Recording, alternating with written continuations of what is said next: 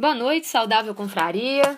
Eu sou a Maria Vitória e vamos lá para mais um áudio essa semana, né? Hoje a gente vai falar um pouco sobre preparação para as provas, treinamento e até um pouquinho também sobre as câimbras, né?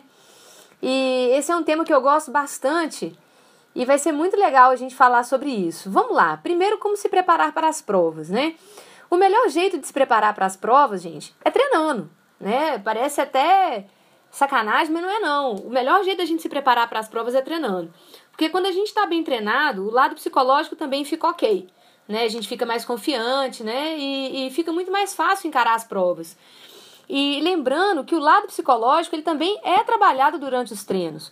Né? Os nossos medos eles começam a desaparecer na medida que a gente vai percebendo e a gente vai vencendo os nossos desafios, né? Igual quando antes da gente correr, quando a gente não era corredor, o nosso lado psicológico, ele era treinado para falar assim, bom, 5, 10 quilômetros é algo muito difícil. Então, antes de ser corredor, todo mundo imagina que fazer 10 quilômetros é algo impossível. Né? A gente percebe isso hoje nas pessoas que não correm. Mas à medida que a gente vai treinando e a gente vai vencendo os quilômetros, o nosso lado psicológico também ele é treinado né? Igual eu hoje. Eu, por exemplo, hoje eu não sou ainda maratonista. Então, 42 quilômetros atualmente ainda me assustam. Mas eu sei que quando eu começar a treinar para uma maratona, eu sei que à medida que eu for treinando, esse medo também vai ser vencido. Né? Então, o lado psicológico ele também é treinado durante os treinos. Mas tem duas coisas aí que são muito importantes para se preparar bem para as provas, né? A primeira, pelo menos para mim, tá, gente? Tudo que eu tô falando aqui hoje é experiência própria, ok? Eu vou contar para vocês um pouco do que eu faço. Então vamos lá, tem duas coisas que para mim são muito importantes aí para as provas, né? Uma delas são os treinos de limiar, que depois eu vou falar um pouquinho mais sobre eles, né? É, eles me ajudam a saber qual que é o pace que eu vou aguentar durante as competições né? E, e com eles também eu treino a habilidade de não sair forte.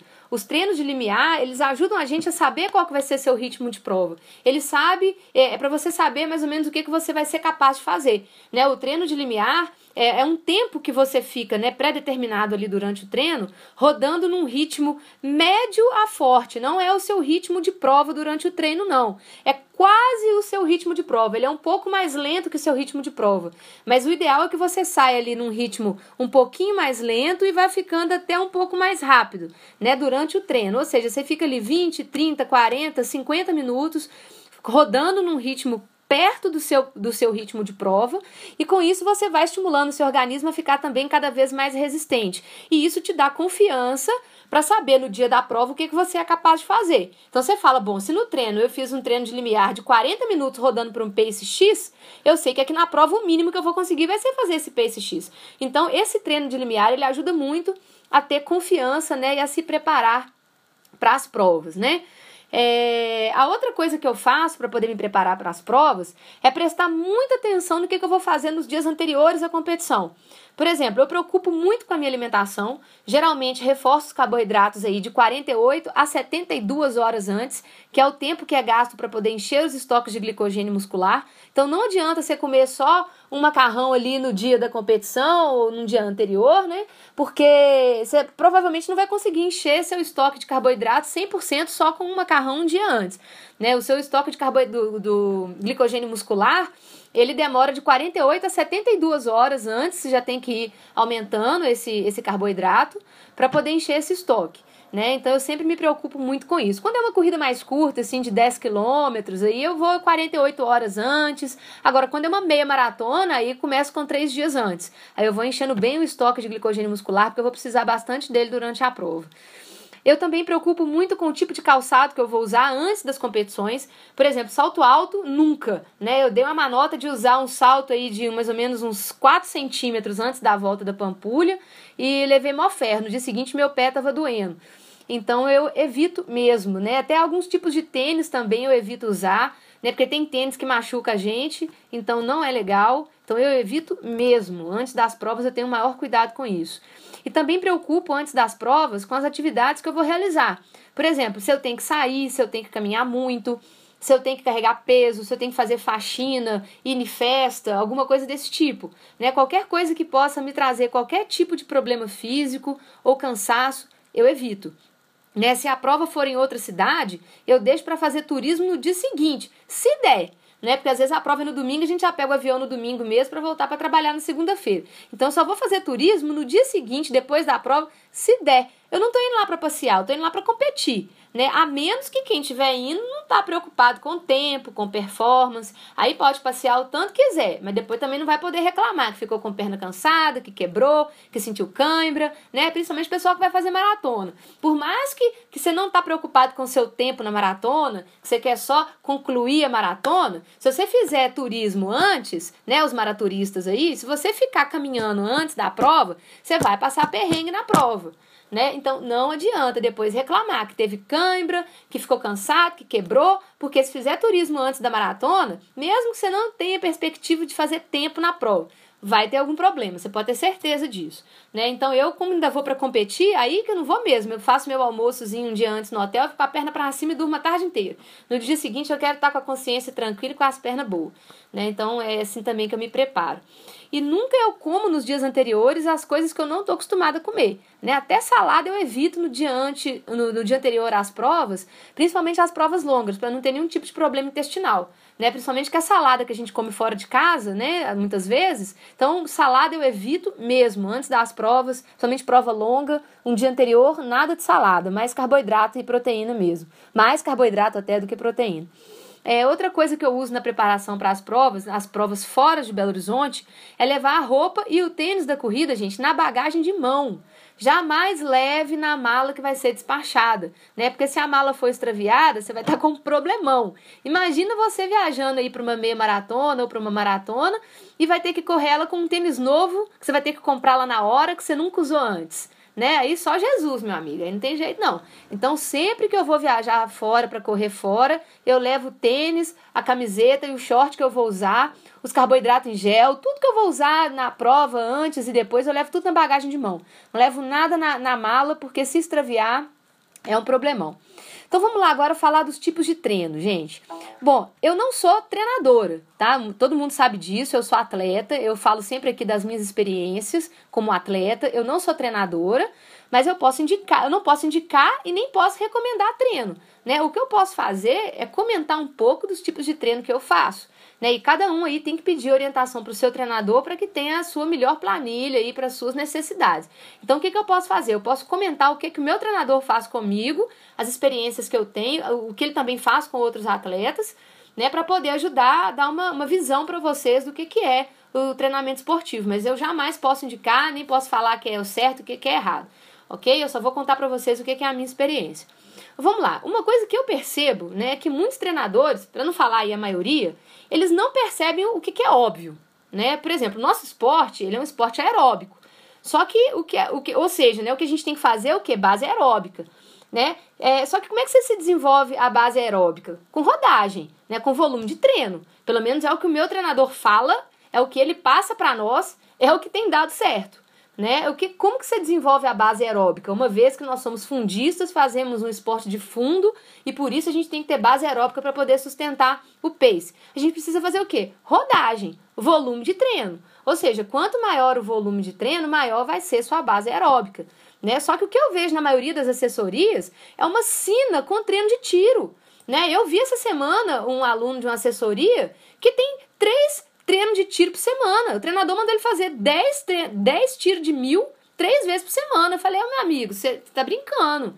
Você, olha, eu mostrei a, a, planilha de um atleta de elite que o meu treinador me passou para eu ver. Ele tá treinando mais que um atleta de elite. Né? Ou seja, nem atleta de elite faz o que os amadores estão fazendo aí. Né? Eu acompanho as planilhas de atletas de elite do meu treinador, ele costuma me mandar para eu ver. A base do treino deles é a mesma base que os atletas amadores do meu treinador também fazem, né? Que é o quê? Rodagem. É treino de volume, rodagem em ritmo leve, né? Muitos quilômetros e treinos de tiro bem pontuais, né? Os tiros eles têm que ser muito pontuais, né? Tiro de um quilômetro geralmente no máximo de 5 a 8, Né? Meu treinador nunca passa pra gente mais do que 8 tiros de mil. Ele sempre dá uma margem, ele passa pra gente assim entre 5 a 6, de, de 6 a 8, né? Pra gente poder escolher. Se a gente estiver bem no dia, a gente faz 8. Se a gente não estiver tão bem, se, tiver, se por acaso o cansaço bater antes da hora, a gente faz 5 ou faz 6. Né? Então ele sempre dá essa margem pra gente escolher né, entre 5 a no máximo 8 tiros de mil quando é treino de tiro, que é muito raro ele mandar, só mais no final da preparação, momentos bem específicos. E tiros menores que um quilômetro, ele nunca passa mais do que 5 tiros pra gente, né, menor do que um quilômetro. Raramente ele passa mais do que 5. E então, o meu treinador, ele treina todo mundo né, com treino de base aeróbica. É treino de limiar e, e treino de base aeróbica, limiar e fartlek. Né? Os treinos do, de tiro mesmo só entra mais no final do período de base, né? perto das competições. E durante o período competitivo, ele também mantém a base aeróbica, ele sempre reforça a base aeróbica durante o período competitivo também.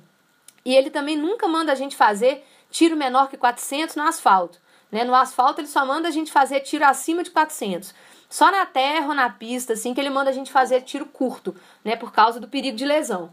Né? E tiros curtos também ele só manda fazer raramente quando a gente já está com a base aeróbica assim altíssima, né? Só quando a gente está com a base aeróbica bem alta, no período competitivo, né? Com foco nas corridas de meio fundo, que é 1.500, 3.000 metros, e as corridas de fundo até 5.000 metros. Raramente ele fica mandando a gente fazer tiro curto, né? Que é menor que 400, para corridas acima de 5.000, né? É, para nós, assim, amadores, para o pessoal da elite ele costuma passar.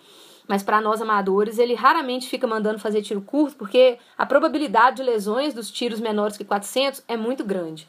Né? Então ele realmente ele evita pra, exatamente para preservar o aluno. Após os longões, ele manda a gente fazer no dia seguinte 50% ou até um pouco menos de 50% do longão. Por exemplo, se eu fiz 100 minutos, né, que é uma hora e 40 aí de rodagem no dia do longo, no dia seguinte eu faço 50 minutos num ritmo um pouquinho mais leve. Né? Então ele sempre pede para a gente fazer no dia seguinte do longão 50% ou um pouquinho menos que 50% do longão. E aí a outra pergunta, né? Como é que aumenta a resistência? Né? Aumentar a resistência, gente, é com rodagem, não é com tiro. Né? Tiro não aumenta a resistência de ninguém. Sem base aeróbica, você não sustenta um ritmo rápido. Né? Quanto maior a sua base aeróbica, né? quanto maior a sua rodagem, quanto mais volume de treino você fizer em ritmo lento, maior será a sua capacidade de fazer tiros cada vez mais rápidos. Né? Por isso que os atletas profissionais eles rodam aí de 150 até 220 km por semana em média.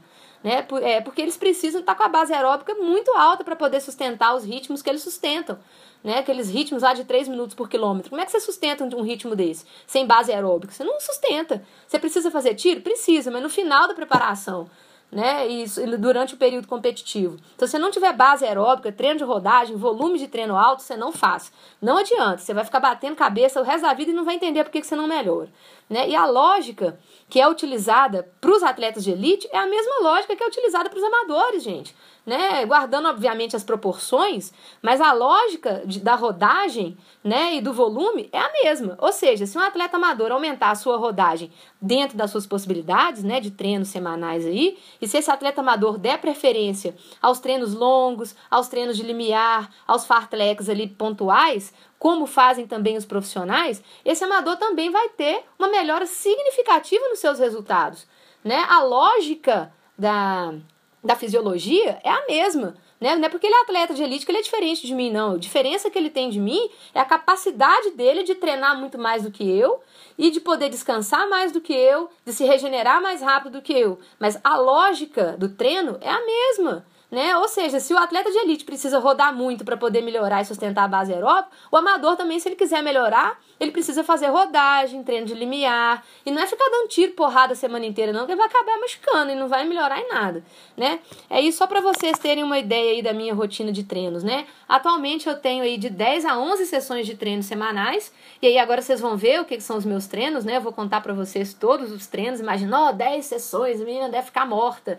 Não, pelo contrário. Porque a, a lógica do meu treino é exatamente rodagem, né? É, por exemplo, eu tenho um treino longo aos sábados, né, que começou com 20 quilômetros no início do período de base e até o final desse período de base ele deve chegar aí aos 28 quilômetros. Atualmente eu já estou rodando 23, 24 quilômetros aí tranquilamente, o nível de cansaço tranquilíssimo, né, porque eu rodo aí, para mim, na casa de 4,55 por, por quilômetro, para mim é tranquilo né? Então, esse ritmo, para mim, inclusive, ele deve até melhorar um pouco. Eu imagino que eu devo chegar no final do período de base, rodando aí na casa de 4,53, 4,52, com o mesmo nível de esforço que eu rodo hoje, a 4,55, 4,56. Né? Então, aí, eu tenho um treino longo aos sábados, que começou com 20 km e deve terminar aí com os 28 km no final do período de base. Aos domingos eu faço 50 minutos, que dá mais ou menos 9 km, por aí eu vou mais devagar né, que é aí um pouquinho menos agora que 50% do longão. Nas segundas-feiras eu tenho dois períodos, rodagem leve de manhã, mais ou menos uns 13 quilômetros de manhã, e um regenerativo à noite. Sempre lembrando, o segundo período, gente, ele é regenerativo, tá? Eu sempre rodo aí 30 minutinhos, dá uns 5 quilômetros mais ou menos. Então, o segundo período ele é regenerativo.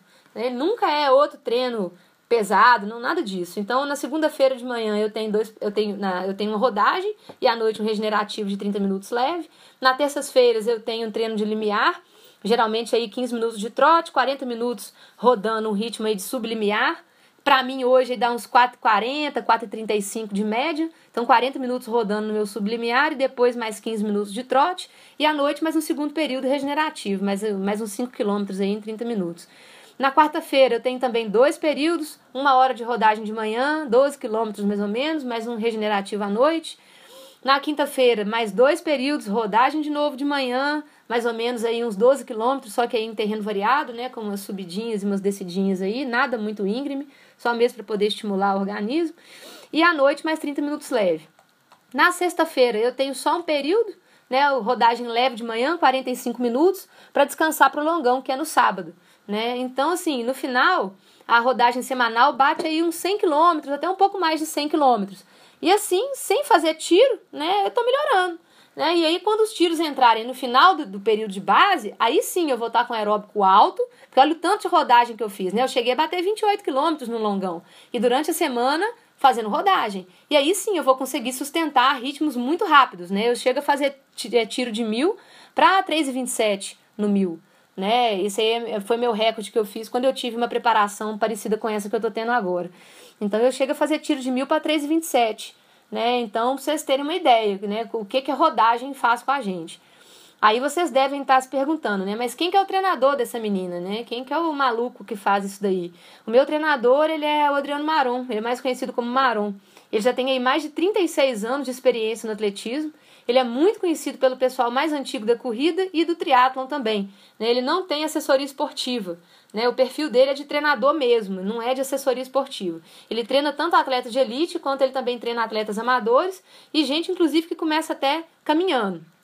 Meu treinador ele tem aí mais de 76 atletas, maioria desses atletas amadores, né? 76 atletas com menos de 3 horas na maratona. Não é 76 atletas treinando com ele atualmente, não. Ele tem 76 atletas, né, durante essa trajetória dele de vida, 76 atletas com menos de 3 horas na maratona. Né? Desses 76, 23 atletas têm menos de 2,50, 7 desses atletas têm 2,40 na maratona, dentre eles aí Thiago Vinhal, que é muito conhecido aí no triatlon, e o Heleno Fortes, né? Inclusive o Heleno tem 2,32 ou 2,34, não sei, na maratona, treinando com o Maron.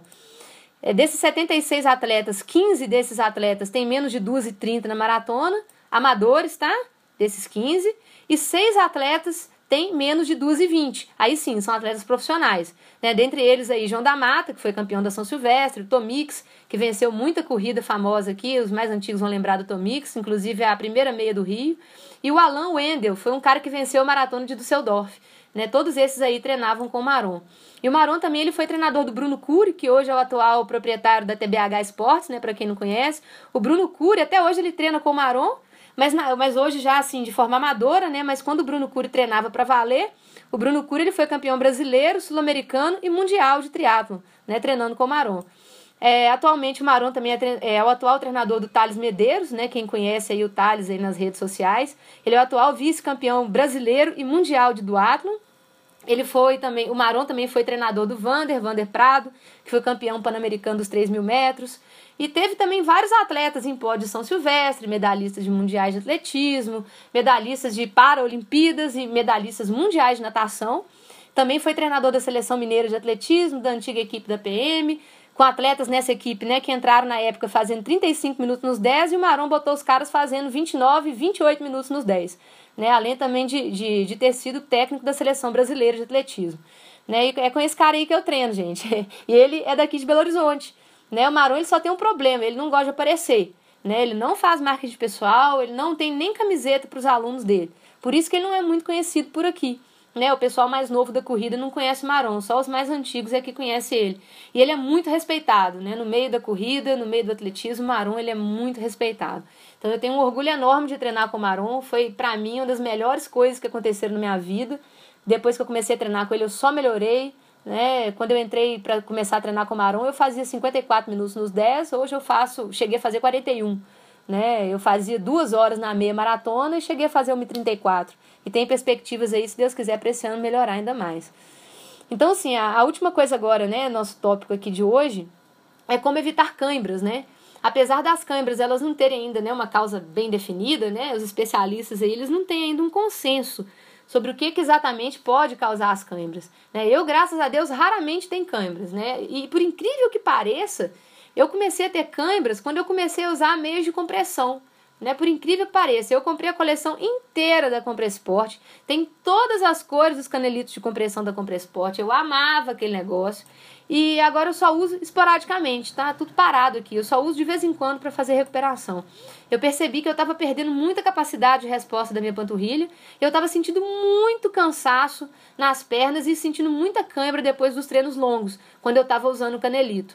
Eu parei de usar e parei de sentir esses sintomas também.